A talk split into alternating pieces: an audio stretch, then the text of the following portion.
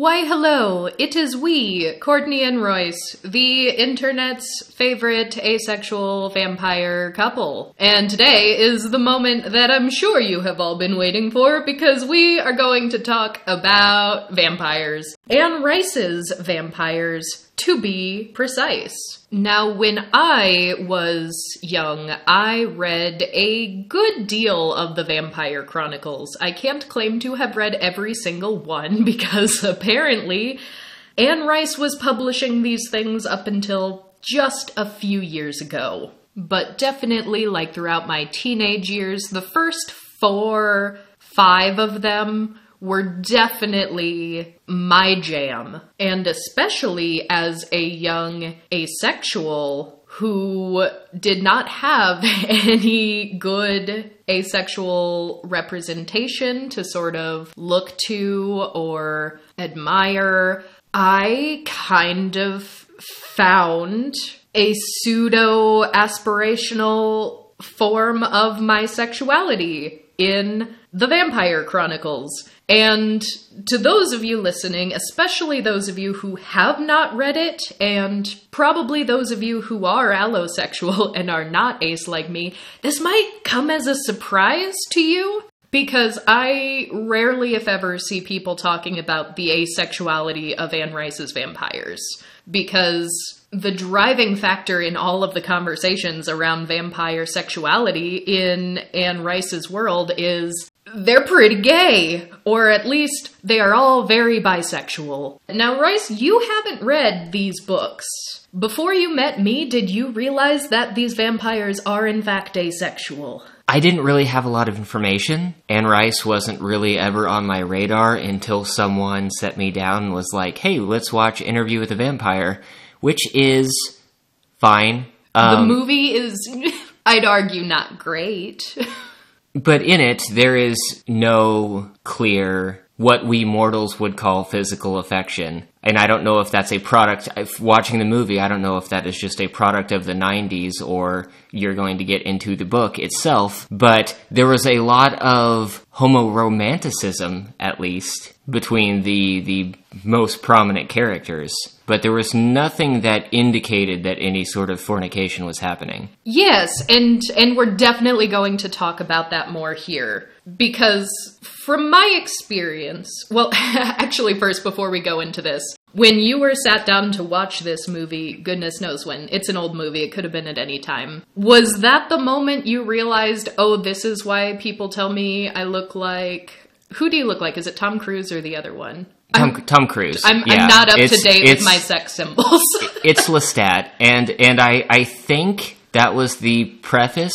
Like someone had watched Interview of the Vampire and was like name dropped that character, and I didn't really know much about it. And then finally was like, let's watch this movie. Gotcha. And then I since then I've gotten a couple of passing comments in public of you look kind of like Tom Cruise out of a certain movie which is so not not always interview with a vampire, but usually. Which is so interesting because I mean, not really. I mean, the long hair y- you got going for you, same as he does in that movie. I guess there's maybe an argument to be made that you have like somewhat similar noses, but I think general like bone structure is is much different, but I think that people are often off when they try to make appearance comparisons between two people from memory. Like the number of times I've heard that I have a doppelganger, but I'm pretty sure that if I stood side by side with that person, I would look nothing like them. sure, sure. See, I get that a lot less often than you do too, which I think is weird. Like, I, I don't often have people being like, you look exactly like someone I know. Uh, that's because you are racially ambiguous. That's true. And thus less likely. There is a smaller chance of someone else being racially ambiguous in the same combination. That's true. So so whereas you as a white person get I know someone who looks just like you, I as a racially ambiguous person get what are you? You're so exotic. it's horrible. Oh, we're going to have to talk about that uh, at much greater length in an episode where the topic lends itself better to that. But we're here to talk about vampires, in fact. And the thing I, I wanted to get back to, the thing I've noticed as someone who was an avid reader of these books at a young age, talking to people after the fact, everyone reads these books differently. Absolutely everyone. My gay friends say it is filled with gay vampire sex. It is very homosexual. And I argue, no, not quite. It does appear to be homo romantic, but that is a different story. It's a different story. And this is where I think a good grasp of what we've touched on a bit before the split attraction model, which is something that not all, but a lot of asexual people use because, you know, you and I, we are both asexual, but we have some level of attraction for one another. We are, in fact, married and have been for a long time quite happily. So our attraction isn't sexual in nature, but it, it's a different type. And some of the common types of attraction you'll hear are romantic attraction, aesthetic attraction, you might hear sensual attraction, and they all have different connotations. And from every allo I know, no matter what their orientation is, they read these books and they read sex. And when I first read these, as a teenager, I was baffled when I learned this because I was like, what book are you reading? I do not see the sex with which you refer.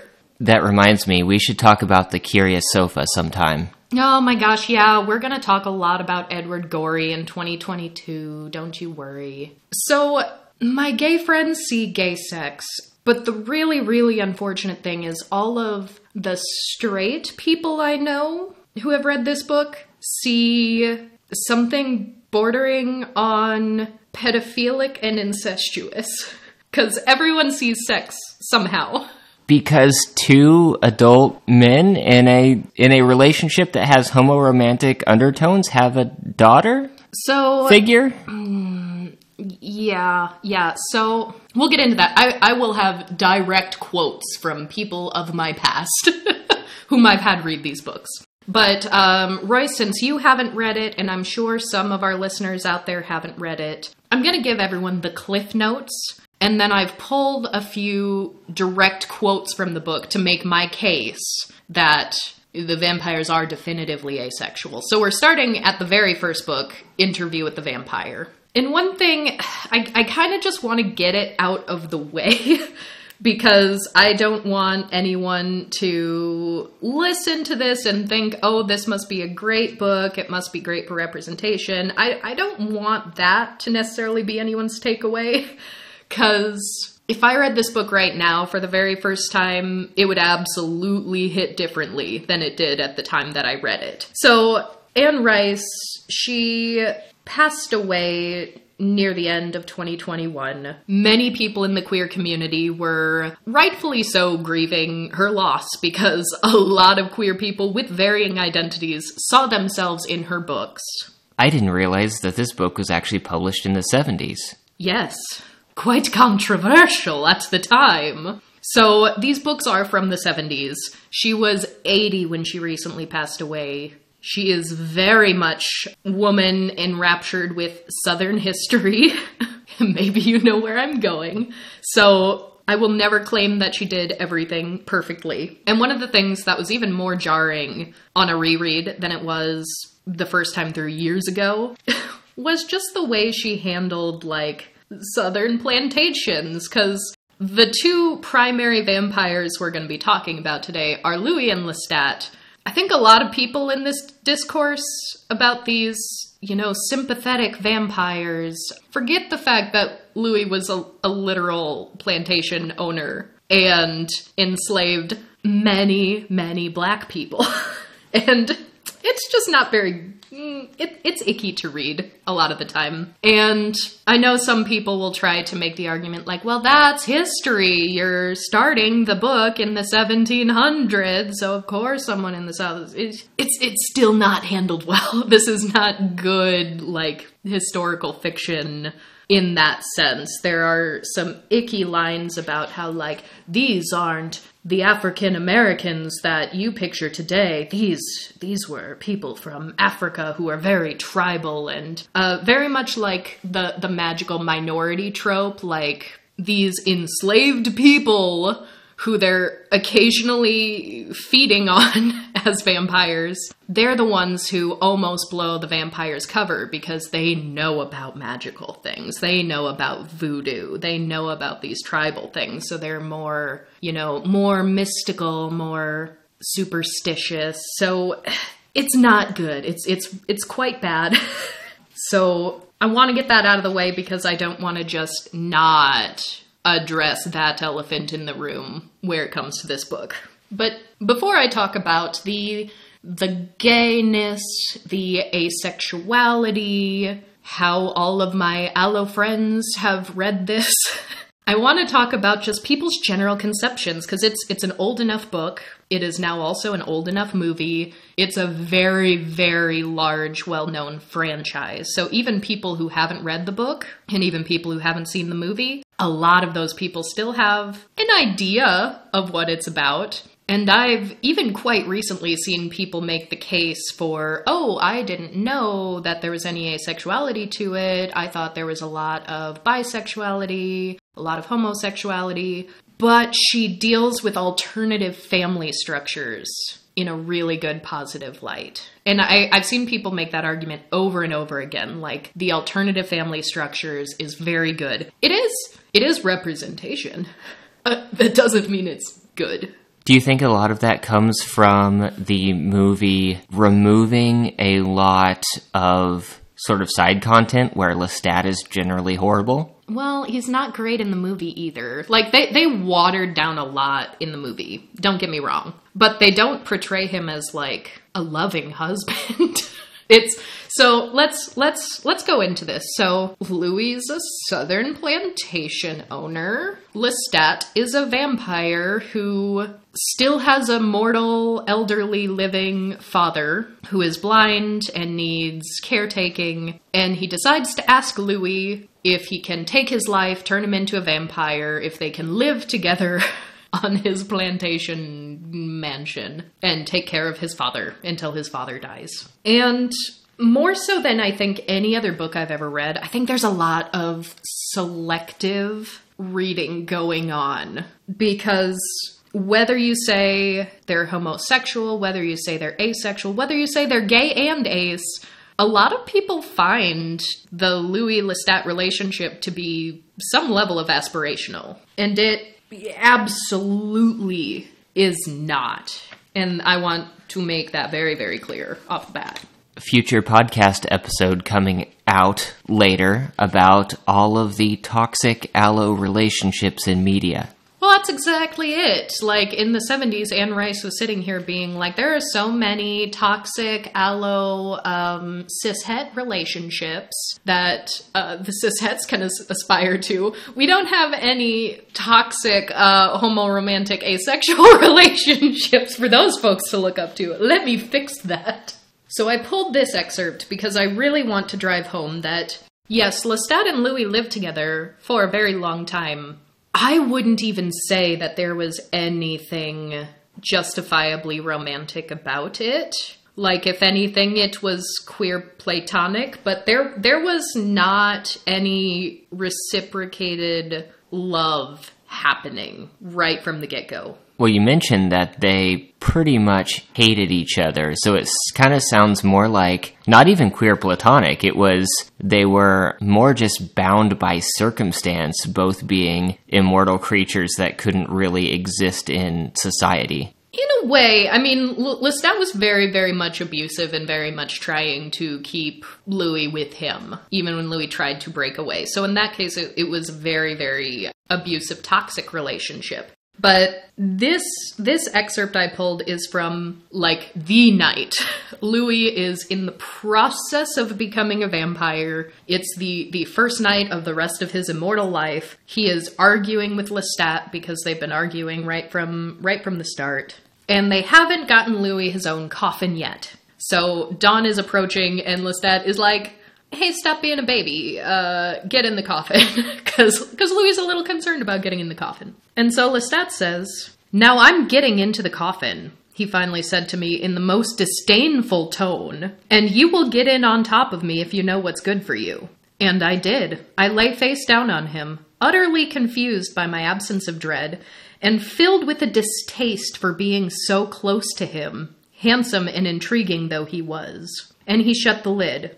And they go to sleep like that, and not even a paragraph later, after he wakes up in the morning, his first true, wakes up in the evening rather, his first true evening as a full fledged vampire, the first thing which became apparent to me, even while Lestat and I were loading the coffin into a hearse and stealing another coffin from the mortuary, was that I did not like Lestat at all. I was far from being his equal, yet but I was infinitely closer to him than I had been before the death of my body. I can't really make this clear to you for the obvious reason that you are now as I was before my body died. You cannot understand. But before I died, Lestat was absolutely the most overwhelming experience I'd ever had. So this is where the selective reading comes in because people hear words like he's handsome, he's intriguing, this is an overwhelming experience, and the word experience is italicized. So there's definitely that like vampire mystique to it.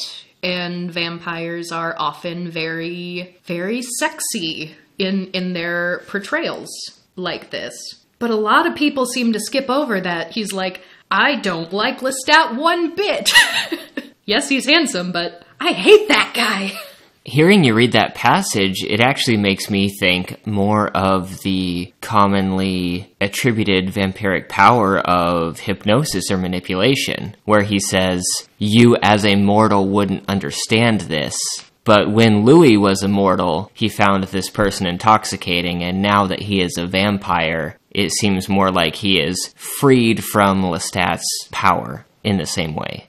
I think that could that could be a fair reading of it. I, I hadn't thought about it specifically in that way, but I I think that's just as valid a reading as any I've heard. I think that there are many cases, at least in the movie, where a vampire looks upon a mortal and compels them to do something against their better judgment. Yeah, and that's definitely a vampire trope. And when when people are talking about like you know Anne Rice's vampires are very gay, they slept in the same coffin together exactly that one time, and it was because they didn't get him a new coffin yet, and they went out and got Louis his own coffin the very next day. And even that very night, sleeping in the coffin together, he was like, I was filled with disdain for being so close to him. And it's like, nothing aspirational about that. It sounds like a horrible situation. And so I, I suppose that could be, there are sort of two different allo schools of thought that I've encountered, where sleeping in the coffin together is an allegory for sex. But then the other take is, I suppose, a little more promiscuous. It's the um, drinking blood is an allegory for sex. Neither take I am fond of. And so to, to go back to your point, Royce, about just circumstantially needing to be together, they, they do touch on that a bit because Louis is being interviewed hence interview with the vampire. And so after he tells his story about how he became a vampire, I took uh, this excerpt. And there you were, said the boy after a pause, with another vampire you hated. But I had to stay with him, answered the vampire. As I've told you, he had me at a great disadvantage. He hinted there was much I didn't know and must know, and that he alone could tell me. So, right off the bat, there there is an abusive dynamic because Lestat is manipulating Louis by withholding information from him. Information which, as a new vampire, could mean life or death. At this point, Louis doesn't know what can kill a vampire, if anything can kill a vampire. He doesn't know the rules or how to stay safe. And Lestat is overtly keeping that over his head to keep him there. I also underlined this line because I thought it really drove my point home. I positively loathed Lestat. And I guess, I mean, truth be told, because I, I have seen people take it either way, like, oh, sleeping in the same coffin, that's basically sex. Or drinking each other's blood, that's practically sex. Even if you take that take, which I kind of think personally is a weird take, that only happened once each between the two of them. Like Lestat turned Louis into a vampire by drinking his blood and giving some blood back for him to drink. That happened the one time, and then they slept in a coffin together that one time by sheer necessity, and neither one seemed super jazzed about it. And you know, they pretty much go on like that for a while. They continue living on the plantation with Lestat's elderly, dying father. Louis still has mortal relatives who are alive at this point. And in the next chapter, we, we have another example of, of just what I was saying. Louis says, And I realized that I'd tolerated him this long because of self doubt. I'd fooled myself into believing I stayed for the old man and for my sister and her husband. But I stayed with Lestat because I was afraid he did know essential secrets as a vampire which I could not discover alone, and more important, because he was the only one of my kind whom I knew. I hated him and wanted to leave him, yet could I leave him? This is page 63 of this book. He's already saying, I hate him and I want to leave. And self preservation was the reason for staying. Sounds like an abusive relationship to me. So, a- another allo take I hear is um, all of Anne Rice's vampires are bisexual.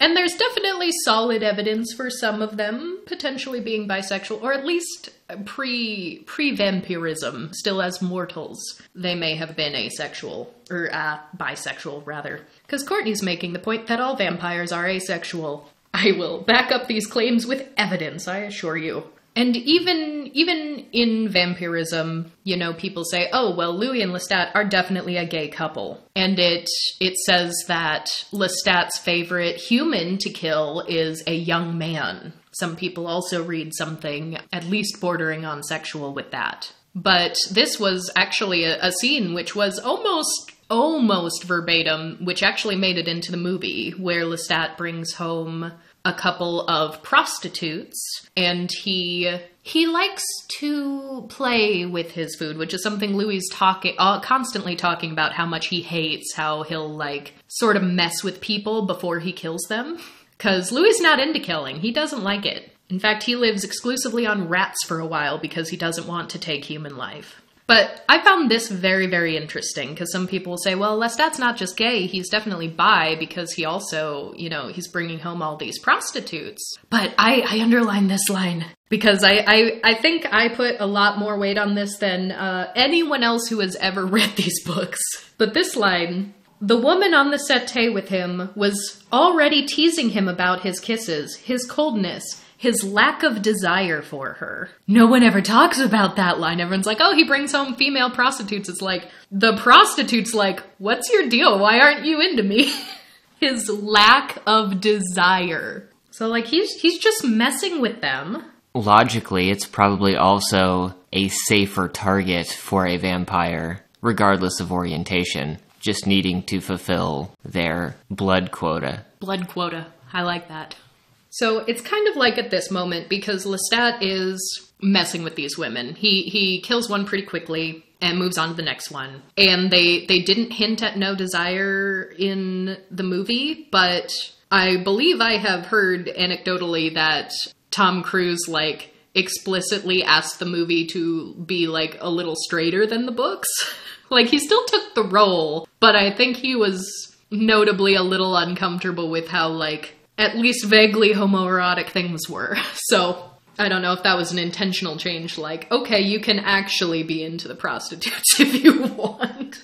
But it's at this point Louis like, You're a monster. I can't be with you anymore. Because he's been like this for years, and now at this point. And he's again talking about, or at least thinking to himself, I'm gonna leave. And this is when Louis himself actually breaks down and bites a young girl, Claudia. This is after he, he, he has not consumed a human in a very long time. He's not into that. But he's still just like really hungry. He he meets a young girl, wrong place at the wrong time, realizes he's sucking her blood, um, realizes she hasn't died yet, and kind of calls it off and tries tries to end it. And that ends up being the girl that they adopt. And I think that's where people start to say, you know, unconventional family structure. And that's good representation, actually, because it's two men who adopt a young girl. And I'm sure this was much more scandalous in the 70s, but this is still not an aspirational family. Lestat finds Louis doing this, makes fun of him. pokes a lot of fun at him for doing this, and then is like, Why don't we make her a vampire? We'll adopt her, she'll be our daughter. Great, done. He turns her into a vampire right then and there. Even though Louis doesn't really want any part of it, he's very conflicted.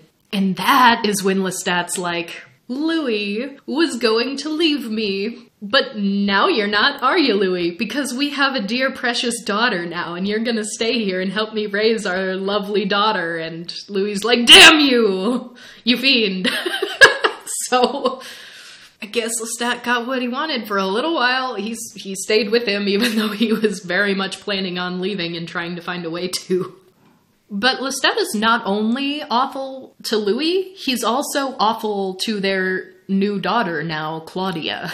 She is five years old at the time they make her a vampire, and for the first like few years where she's still, you know, mentally a young girl, I think things are mostly fine, but as she starts to get her own like personality, Lestat just gets terrible to her.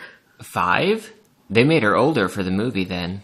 I kind of think they have to for the movie because To, to actually be able to get a, a reliable child actor, yeah. But yeah, like don't get me wrong, she was very young. And once she, you know, does start growing up mentally, her body doesn't change, but she gets, you know, a little more independent, a little more headstrong, and like Lestat cannot handle that. And he's awful to her. In fact, Lou even says at one point, he gave little suggestions that he might do her harm. A starving child is a frightful sight, he said to me. A starving vampire, even worse. They'd hear her screams in Paris, he said, were he to lock her away to die. But all this was meant for me, to draw me close and keep me there. Afraid of fleeing alone, I would not conceive of risking it with Claudia. So every time I see people who are like, this is great queer representation, the other two men adopt a daughter together in like the 1800s, it's great. I'm like, no, it's not. It's not good. It's very bad, in fact. Yeah, one thing you said as we were preparing for this podcast was the fact that most people forget that Lestat was the villain of the book for the most part. And I wonder how many of those people it's just years removed, or it's selective reading, or if it's people who read more of the series, because the second book in the series, like, is about Lestat, his whole life. So I don't know if people, you know, learn more about him, gain more sympathy to him, and then sort of like, you know, retroactively forget the way he was written in this book, or the way he was described by Louis in this book. So for as much as I'm going to criticize it, these books, like, definitely meant a great deal to me. And I'm going to be perfectly honest. The first time I read Interview with the Vampire was actually because my partner at the time lent me his copy. And this guy was very queer. He definitely read these books and was very much like, this is a great book. It is very queer. Loved the vampires, loved the darkness. And when I when I borrowed the first book, like I also loved it the first time I read it. But that partner ended up being very very abusive. And so I was like partially through the second book when we finally called it quits and so I wasn't about to like steal this book or finish finish this book. And so getting my own copies of this book was kind of a big just sort of like moment of independence for myself also because it was actually the very first online purchase I ever made. I went to eBay and I got a huge book or a huge haul of uh, used Anne Rice books, um, which included most of the Vampire Chronicles and some of her other works. And when that big box of used books from eBay came to my door, that was like such an oddly liberating feeling. And I just kept kept reading the Vampire Chronicles at that point. Question Did your big book haul include Anne Rice's erotic novels published under a different name? I think a couple of them. I think a couple of them, and I, I didn't read them either, by the way. I think a couple of them were like Anne Rice, like originally published as Anne Rampling or whatever the uh, pseudonym was that she used for some of those originally. so, I mean, she has written erotic novels, and this is something people know about Anne Rice. So, I think people are also inclined to take the things she writes in a very sex heavy direction, even when there is no literal sex happening. But after this, you know, really horrible breakup with this very, you know, abusive queer ex of mine, I I dove right into another bad decision. I dated a straight guy. And I didn't have a need to read Interview with the Vampire, even though that was in my big book haul, because I'd already read that one. So I was like, hey, new boyfriend, why don't you read this book? It's gonna be a really good book. And so X was like, I like this book because because of all the gay vampire sex. But new boyfriend, halfway through this book, came to me dumbfounded, and I kid you not, said, Did Louis and Claudia fuck? And I was like, what is wrong with you? No, they, ab- absolutely not. What are you talking about? He's like, I, I think they fucked. I was like, no, nope, nope, that, that definitely didn't happen. Show me where that happened. He's like, you gotta read between the lines, but it's super obvious that Louis the vampire and his daughter, Claudia, the, the five year old vampire, they definitely fornicated. And I could not figure out for the life of me where he got that. Red flag, breakup time. If only, if only, because listen, he was also also abusive in in fewer ways than the last ex was, but still not good. And by this point, like I, I'd read ahead. I, I knew the secrets of the lore. I knew that canonically, Anne Rice's vampires do not have genital sex, and there's a deep lore reason for it. Which we'll we'll get to that later. I want you guys to know the lore reason. Like anyone who says that these vampires are literally having genital sex, it's it is canonically not correct. But I think you have to get to the fourth book, I want to say. I don't know. I'm going to have to reread to find exactly where that passage is, but I think in the fourth book, they explain why that is. So when I read that, I was very vindicated because as a young asexual, I was like, I also didn't pick up on how abusive this was, probably because I was in an abusive relationship of my own at the time. But I was like, ooh, the dark romance. Without any sex, this is perfect. And they had a daughter without having sex. Oh, brilliant. Love it. So, and that that's kind of what really started this trend. Those were the first two people whom I'd discussed this book with, or this series, actually, in some cases. But it became a pattern because the more straight people I knew who read this were like, yeah, that was definitely like kind of pedophilic that he was just like sleeping with this vampire in a five year old body. And I was like, where did you read this? But then all, all all the gay people I knew were like, yeah, Louis and Lestat were having sex all the time. And I was like, where did you read that? I don't see any of this. None of it. But I'll give them this. They're they're wrong, each and every one of them. But First of all, first of all, they're wrong. On second read through, because in preparation for this episode, I, I reread the first book because it's it's it's been over a decade since since I've read it last. So I, I wanted to make sure that I had all my ducks in a row and that my memory was fresh. I understand Allos a little more now than I did then.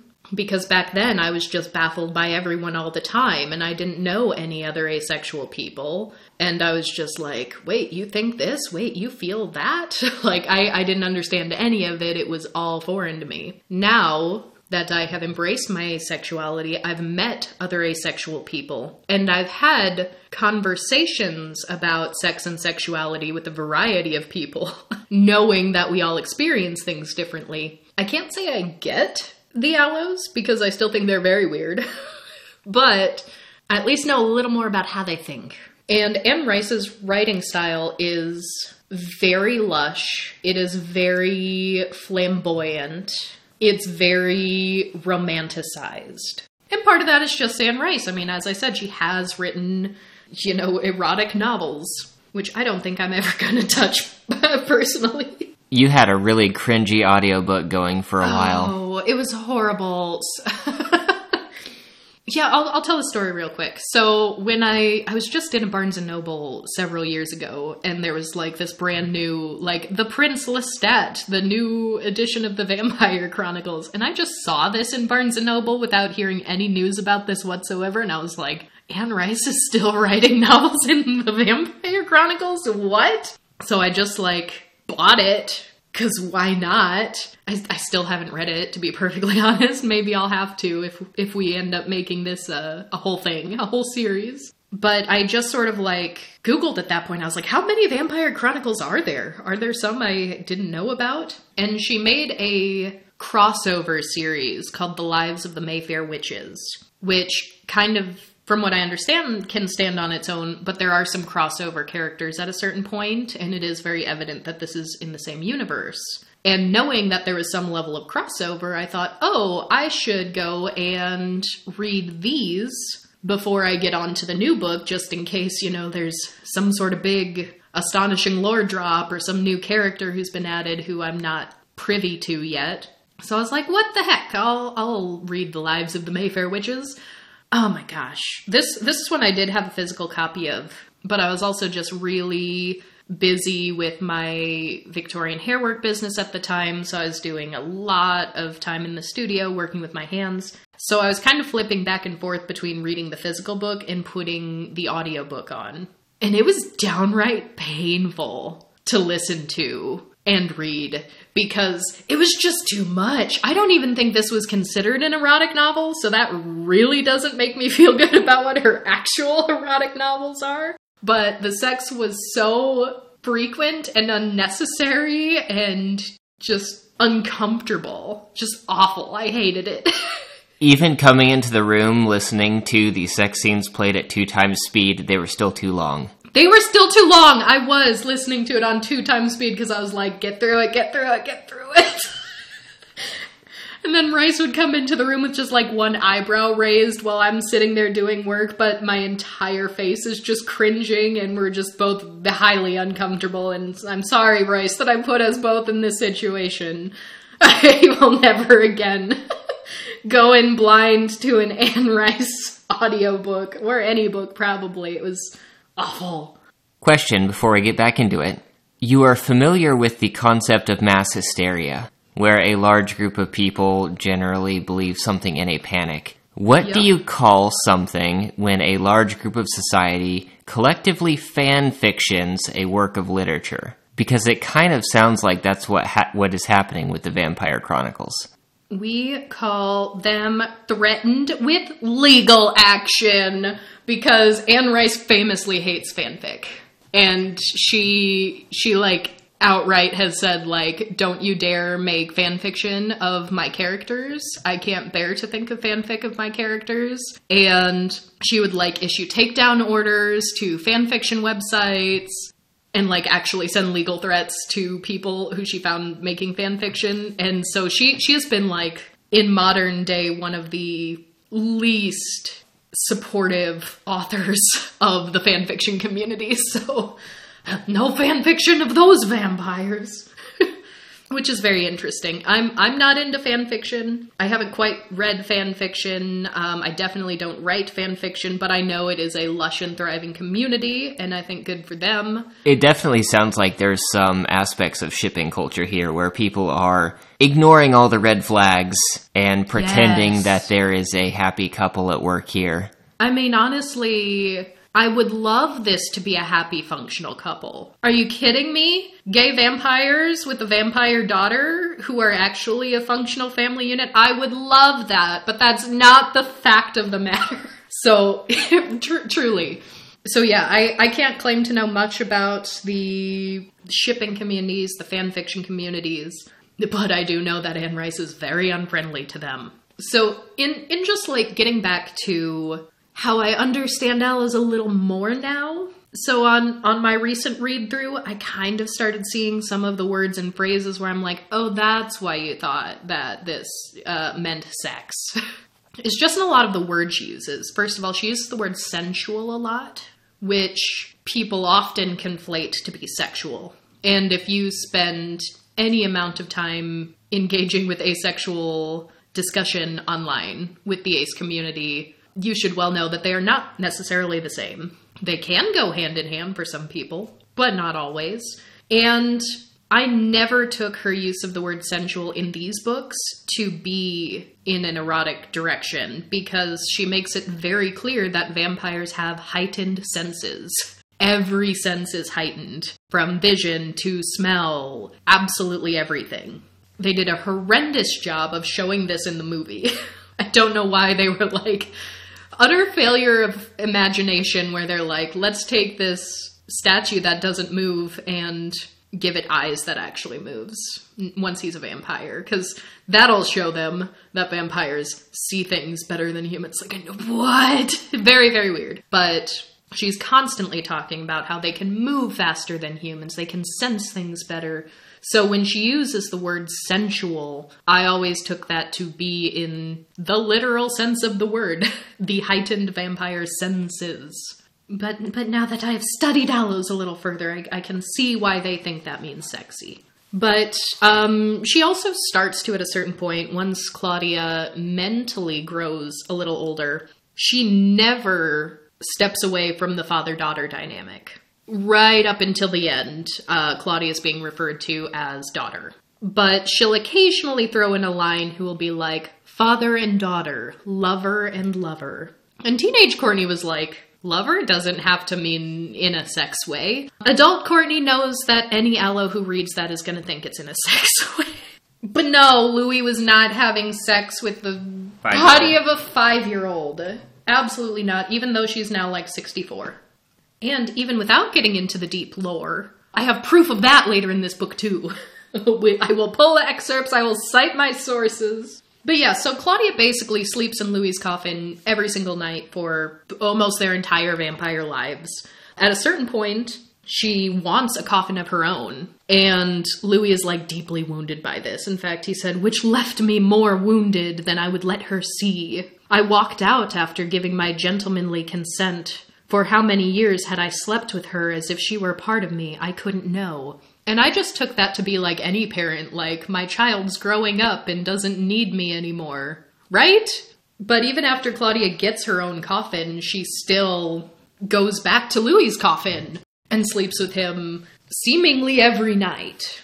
Which kids being of an age where they frequently like climb into their parents' bed is a very frequent, well documented behavior. Yeah, absolutely. But yeah, so and I mean this is the point she she's growing up more. She's she's wanting a little semblance of independence, but isn't really, you know, walking the walk so to speak because she's still climbing into Louis's coffin. But she starts to really resent Lestat, which is probably for her own good because Lestat has literally threatened to kill her. I feel like maybe that wasn't emphasized quite enough. But yeah, Louis describes, you know, she grew cold to Lestat, and our fragile domestic tranquility erupted with his outrage. And once he even flew at her, shouting that he would slap her. Like, awful. This is this is not an aspirational family dynamic. Did he literally 90s movie effects like wire across the room to slap at her? Probably. but yeah, and so I I was I was pulling lines trying to really prove the fact that these are asexual vampires. The first book doesn't give me nearly as much as latter books do. But as we're talking about the first book, I also wanted to be I wanted to be fair to the allos. We aren't always fair to the allos. Sorry, I thought I could say that with a straight face. I did pull something where, like I said, she loves the use, the use of the word sensuous and sensual, which in most cases I found to be really, really innocuous. Even her uses of lover, I usually found to be very innocuous. There were a couple ones where I was like, come on, in. Come on. Like, Louis starts to kill humans again after Claudia becomes a vampire, but he's still not into it. He doesn't like it very much. He's very ashamed of it. And Claudia, after she starts really lashing out at Lestat, at one point says, Kill with me tonight, she whispered, as sensuously as a lover. And that's when I was like, Stop it, Anne. Don't give the Allos any reason to think that this 20 something year old vampire body is doing anything inappropriate with this five year old vampire body. Like, stop. So to be fair, like the first time I heard someone say like I think they're having sex, I was like, you're absolutely ridiculous. There is no way that could be, where did you read that? What are you talking about? Now it's like, okay, you read that and you, took it the wrong way. so we've we've talked a little bit about how the allos read this versus how the gays read this. and how I, as a baby ace, read it once upon a time. But there is one other perspective. I don't know how common this is because I've only talked to one woman about this. A friend of mine years ago, a trans woman, told me that she read Interview with the Vampire when she was a teenager, and she heavily related to Claudia. And that kind of gave me an aha moment because Claudia, as now a grown woman and a would be elderly woman in the body of a five year old child, begins to really have an issue with that. And that's one of the things that Lestat actually like negs her about. Like he'll make fun of her by like pointing at a grown woman and being like, "You'll never have a figure like that." And then she'd get noticeably upset about it and he'd keep doing that. So like mm, bad bad dad award, really. But I I did pull this passage because not only do I think this is perhaps the best highlight of what what someone in the trans community might be able to identify with, but it also rolls into the next scene where definitively we learn uh, no, they are not having sex. Stop it, you weird, weird allos. So. I, I guess we need to bridge some gaps here. So Claudia tries to kill Lestat because he's a very bad dad. Tries to kill him, doesn't know how to kill a vampire so they they think he's well disposed of and past the point of no return but uh surprise you can't kill a vampire in those ways you attempted so lestat comes back and attacks them. And um they try to kill him again with fire this time. Don't know if they succeeded but they're like well guess we gotta move to europe now. Can't can't be around this guy because we don't know how to kill him. So they get on a boat and they go to europe they say, hey, let's look for more vampires, more of our kind. Because Lestat sucks, surely there's a vampire out there somewhere who sucks less than he does. And after skulking about Eastern Europe for a while, um, they eventually wind up in Paris. And Claudia forms a deep fascination with a doll shop where a local doll maker just makes baby doll after baby doll. Only baby dolls. And she comes running into the hotel where they're renting a room, and she's very excited. She is fussing with this doll that's of a fully grown woman, and she very excitedly says, It's a lady doll. She said, looking up at me, See, a lady doll. She put it on the dresser. So it is, I whispered. A woman made it, she said. She makes baby dolls, all the same baby dolls. A shop of baby dolls. Until I said to her, I want a lady doll. And a, a doll is something that they, Louis especially, has frequently referred to Claudia as. You know, she she looks like a doll. She's as perfect as a doll. Her white vampiric skin is like porcelain and all that good stuff. They dress her in ribbons, her curly hair, frilly dresses, all that good stuff. So Claudia eventually says, "Do you know why she made it for me?" And Louis says, "Because you are a beautiful child and she wanted to make you happy." She was laughing soundlessly. A beautiful child, she said, glancing up at me. Is that what you still think I am? And her face went dark as again she played with the doll, her fingers pushing the tiny crocheted neckline down toward the china breasts. Yes, I resemble her baby dolls. I am her baby dolls.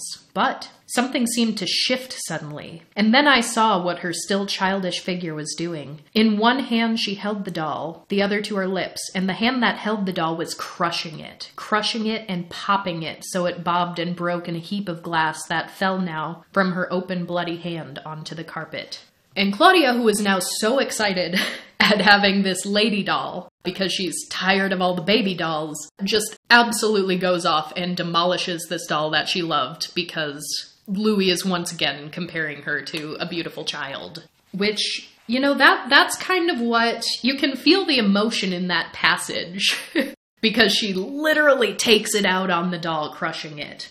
And although this is the body of a young girl that wishes to be the body of a fully grown woman. I think that's the part that resonated with my friend all those years ago because she could very much relate to being in a body that doesn't match the brain. so there there's still just like even though I'm making a case that there is no literal gay vampire sex cuz there is not, there's still so much beautiful queerness that just seeps from every page of these books. So I'm I'm very much not making the case that this is not a queer read because it very much is. But this is where I'm like, come on, people who think that Louis is having sex with Claudia. She she literally here starts to lament the fact that she has never had sex. And she even asks Louis, she says, But tell me one thing, one thing from that lofty height. What was it like making love? And Louis' reaction is interesting here. And this is what I really want to talk about. This is this is the real uh, meat and potatoes, as it were, of the extent of the asexuality in this book, I think, because we don't get all the lore drops until later. But Louis says, I was walking away from her before I meant to. I was searching like a dim witted mortal man for cape and gloves. You don't remember? she asked with perfect calm as I put my hand on the brass door handle. I stopped, feeling her eyes on my back, ashamed. And then I turned around and made as if to think, Where am I going? What shall I do? Why do I stand here? It was something hurried, I said, trying now to meet her eyes, and dot dot dot. It was seldom savored, dot dot dot.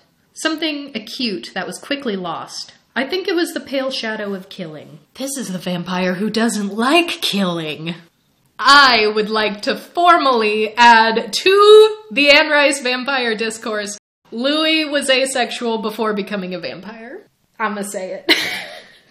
so, I, I mean, his reaction here I think is so interesting because she asks him this, which also, like, anyone who reads her asking this and still thinks they're having sex, very, very weird take. You are selective reading. But she's like, What is it like to make love? And his immediate reaction is like, I gotta get out of here. he's like, I'm leaving. Where's where's my cape? he's like, My hand was on the door before I knew what I was doing. So he's noticeably uncomfortable, first of all. But then when he's like, Well, I guess I gotta answer her, he says, Something hurried, seldom savored, acute and quickly lost, and there are like more dot dot dots in this one paragraph than I think there are in half of this whole book.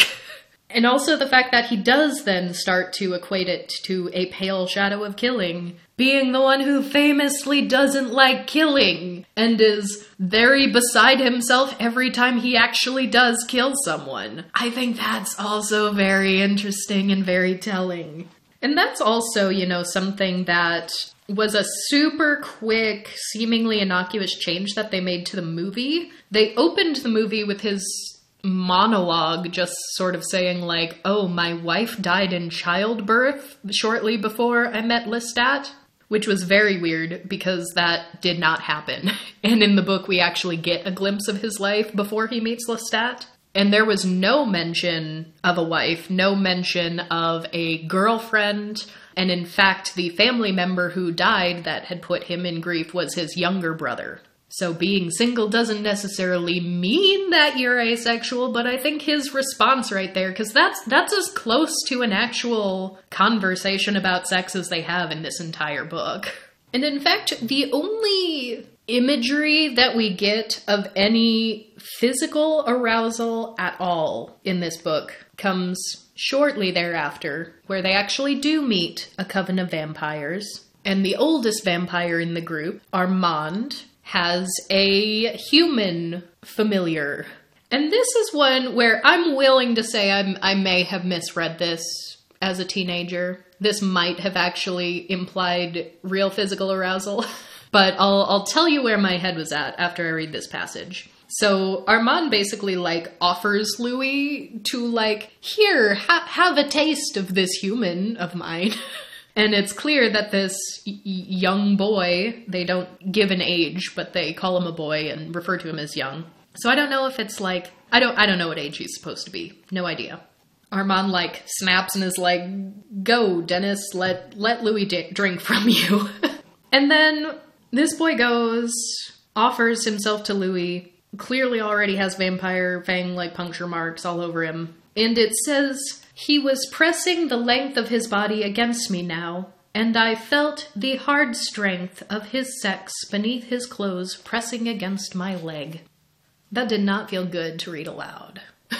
but that is the only imagery of physical arousal at all in the entire book, and it is a mortal boy. And when I was younger, I just thought this was like a natural physical response to like getting your blood sucked, not necessarily in a sexual way. Because, you know, I always read like, you know, sometimes when people would be hanged in, in ye olden days, sometimes people would get erections. And I was like, that's probably just like a, a blood pressure thing, you know?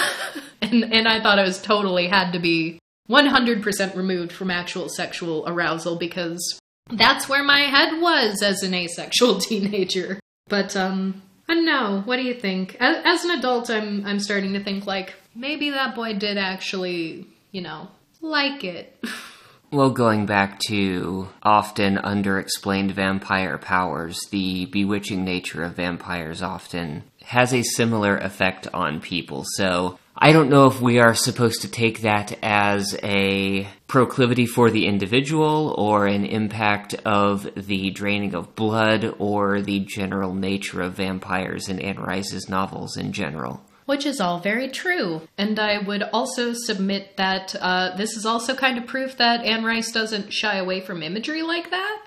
And as further proof, uh, go read the lives of the Mayfair witches if you can stomach it, because I I did manage to finish the first book, and I was disappointed that I did. Quite honestly, like if Anne Rice wants to write a raunchy sex scene, Anne Rice will write a raunchy sex scene. You better believe it. Which I mean, now that Armand is in the picture, I'm a little surprised that more people don't talk about Armand and Louis as an item because I think Lestat is just such an iconic character. He's like the epitome of the like Byronic vampire, the the suave, handsome, mysterious vampire. But really if there's a case to be made about a homo romantic relationship, it's Louis and Armand. And I don't think that gets enough discussion because even Claudia, after meeting Armand, is like, he loves you. He loves you. He would have you, and he would not have me stand in the way. Love's blinded you. Your fascination with his knowledge, his power. So this is Claudia talking to Louis, saying, he loves you. He wants me out of the way so he can have you to himself. And you're in love with him too, and you can't see how far he's willing to go to get you. And Claudia thinks her life is in danger, which, whoa, it is. And Louis like, oh, pshaw, that's that's ridiculous. But they they don't move in with this coven of vampires, but they visit them. Um, especially Louis and Armand. They have a lot more page time than they did screen time in the movie, if you're familiar with the movie. But this this mortal boy of Armand's really, as far as depth goes, is just pure fascination uh, for Louis because he doesn't really get to be his own character. The next major passage about him has Louis saying, I could see that mortal boy again, as if he were not asleep on the bed, but kneeling at Armand's side with his arms around Armand's neck. It was an icon for me of love, the love I felt. Not physical love, you must understand. I don't speak of that at all. Though Armand was beautiful and simple, and no intimacy with him would ever have been repellent. For vampires, physical love culminates and is satisfied in only one thing the kill. So he's straight up saying, Yes, I love Armand, but not in a physical way. Definitely not talking about a physical way. and um, there you go. They are asexual. Although they they do add the you know physical love culminates and is satisfied with the kill. So that that's kind of where people try to make the argument again of like draining the blood is us standing for having sex, which I still just don't get. I really don't. I know that in some readings of vampires, perhaps that could be a little more accurate I'm not saying that has never been the metaphor ever, but I think it's just really talking about something physical and visceral and, you know, the actual feeding and eating, drinking, consuming is sort of the only bodily love of the vampire. Does that make sense? So, yeah, then, you know, Claudia's worried. She feels like Louis is going to leave her for this Armand. Either that or Armand's going to kill her. So she goes back to the doll shit, the doll shop, and uh, the doll maker named Madeline ends up being someone she decides to make a vampire, but her body's too small. She doesn't have enough blood to give to make Madeline a vampire. So she brings her back home to Louis and is like, Louis, make her a vampire for me. And Louis, in, in his endless waves of ennui, is like, but I cannot. And she's like, do it, do it now. You're gonna leave me, and I need someone to take care of me. And then she guilts him and is like, You made me immortal at this young age you know I can't take care of myself, I'm so small. And Louis finally gives in and turns Madeleine into a vampire. And that's when he starts, you know, really ruminating. If there's one thing Louis can do, it's ruminate on how the last mortal part of him died when he created a new vampire, because he never wanted to condemn anyone to this fate. Very emo. And and he starts to speculate. He's like, well, if the mortal part of me died, uh, so what did I feel then for Armand? The creature for whom I'd transformed Madeleine, the creature for whom I wanted to be free. A curious and disturbing distance, a dull pain, a nameless tremor. Even in this worldly clutter, I saw Armand in his monkish cell, saw his dark brown eyes, and felt that eerie magnetism. So, explicitly stated, there is not a physical love here, but he's talking about eerie magnetism and sort of wondering what love means now that I've, you know, lost myself. And he ruminates for another couple more pages, talking about how he's uh, lived with a colossal deceit and self deception. I allowed myself to forget how totally I had fallen in love with Lestat's iridescent eyes, that I'd sold my soul for a many colored and luminescent thing, thinking that a highly reflective surface conveyed the power to walk on water. What would Christ need have done to make me follow him like Matthew or Peter? Dress well, to begin with, and have a luxurious head of pampered yellow hair. So confirmed, Louis is a hair guy. So yeah, it even though from day one he's like, I don't like Lestat, he's now looking back on those days being like, but damn, he had really good eyes and hair though. so there is definitely an aesthetic attraction going on whether or not that was his baseline as a human before meeting Lestat, or if there is some sort of additional vampire allure that happens that remains to be described, but that's what I would call aesthetic attraction. There is nothing, nothing at all in these pages to convince me that there is sexual attraction of any kind happening amongst any of these vampires present day. And I've tried to have this argument with people who think that Louis and Claudia had something sexual going on. I've even convinced them that there was nothing actual physical happening, but they'll still be like, but there was definitely something romantic going on. It was still a romantic relationship. They were practically married like husband and wife. And it's like, that's the same thing that other people are saying about Louis and Lestat, is that they were a married gay couple. But even like Armand goes on later to say, you know, but now Claudia has released you, yet still you stay with her and stay bound to her as your paramour, he said. No, she's no paramour of mine, you understand, I said. Rather, she's my child, and I don't know that she can release me. These were thoughts I'd gone over and over in my mind. I don't know if the child possesses the power to release the parent. I don't know that I won't be bound for her as long as she. I stopped. I was going to say, for as long as she lives. But I realized it was a hollow mortal cliche, she would live forever, as I would live forever. But wasn't it so for mortal fathers? Their daughters live forever because their fathers die first. And this is like right before the vampires all kill Claudia. Spoiler alert. So, like, this is the last real discussion that Louis is having with anyone. And even Armand is like mistaking this to be a love interest, and Louis like, no, she's my daughter. so I, I, I don't know what to say. I don't know what to say. But then for people who claim, you know, the love was between Lestat and Louis, Lestat is well, we, we don't get enough of his perspective in this one to know how he really feels about Louis. Louis is talking down on him all the time, talking about how this is a horrible relationship. And even though he says, you know, he has good eyes and good hair, I, I might be a Christian if Jesus looked like him. you know, our Armand starts talking about love and how he loved the vampire who made him a vampire and Armand, yeah, straight up says, I wish I had the artist's power to bring alive for you the Venice of the 15th century, my master's palace there, the love I felt for him when I was a mortal boy, and the love he felt for me when he made me a vampire. And Louis like, Love? what is this love of which you speak? There was love between you and the vampire who made you? I leaned forward. Yes, he said, a love so strong he couldn't allow me to grow old and die. A love that waited patiently until I was strong enough to be born to darkness. Do you mean to tell me there was no bond of love between you and the vampire who made you? None, I said quickly. None. Take take that, Lestat. Louis never loved you. So Armand, definitely gay. Louis probably was an asexual even before becoming a vampire. But that said, for lack of everything physical and for evidence that he did not love Lestat at all, he very much did love Armand. In talking to Claudia, he says, Either I go with him or I die. And it's something else which is irrational and unexplainable and which satisfies only me.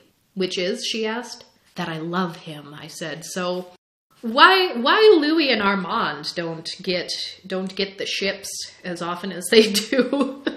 I will never understand. But yeah, the vampires in this new coven are super suspicious of these two because they're being very secretive about the vampire who met them. So they're already kind of on their bad side. But then Lestat shows up again, being like, surprise, I didn't die that time either. And Lestat is just a mess, and he is just sloppy and sobbing and begging Louis to come back home. And he outright told these vampires that Claudia tried to kill him so that they would condemn her to die so that he could have Louis to come back home. So, really, like, I don't think Lestat ever felt any true love for Claudia. Bad father award, again, I must say. But yeah, this whole time, Lestat just begging him, come home to me, come back to New Orleans. I must talk to you.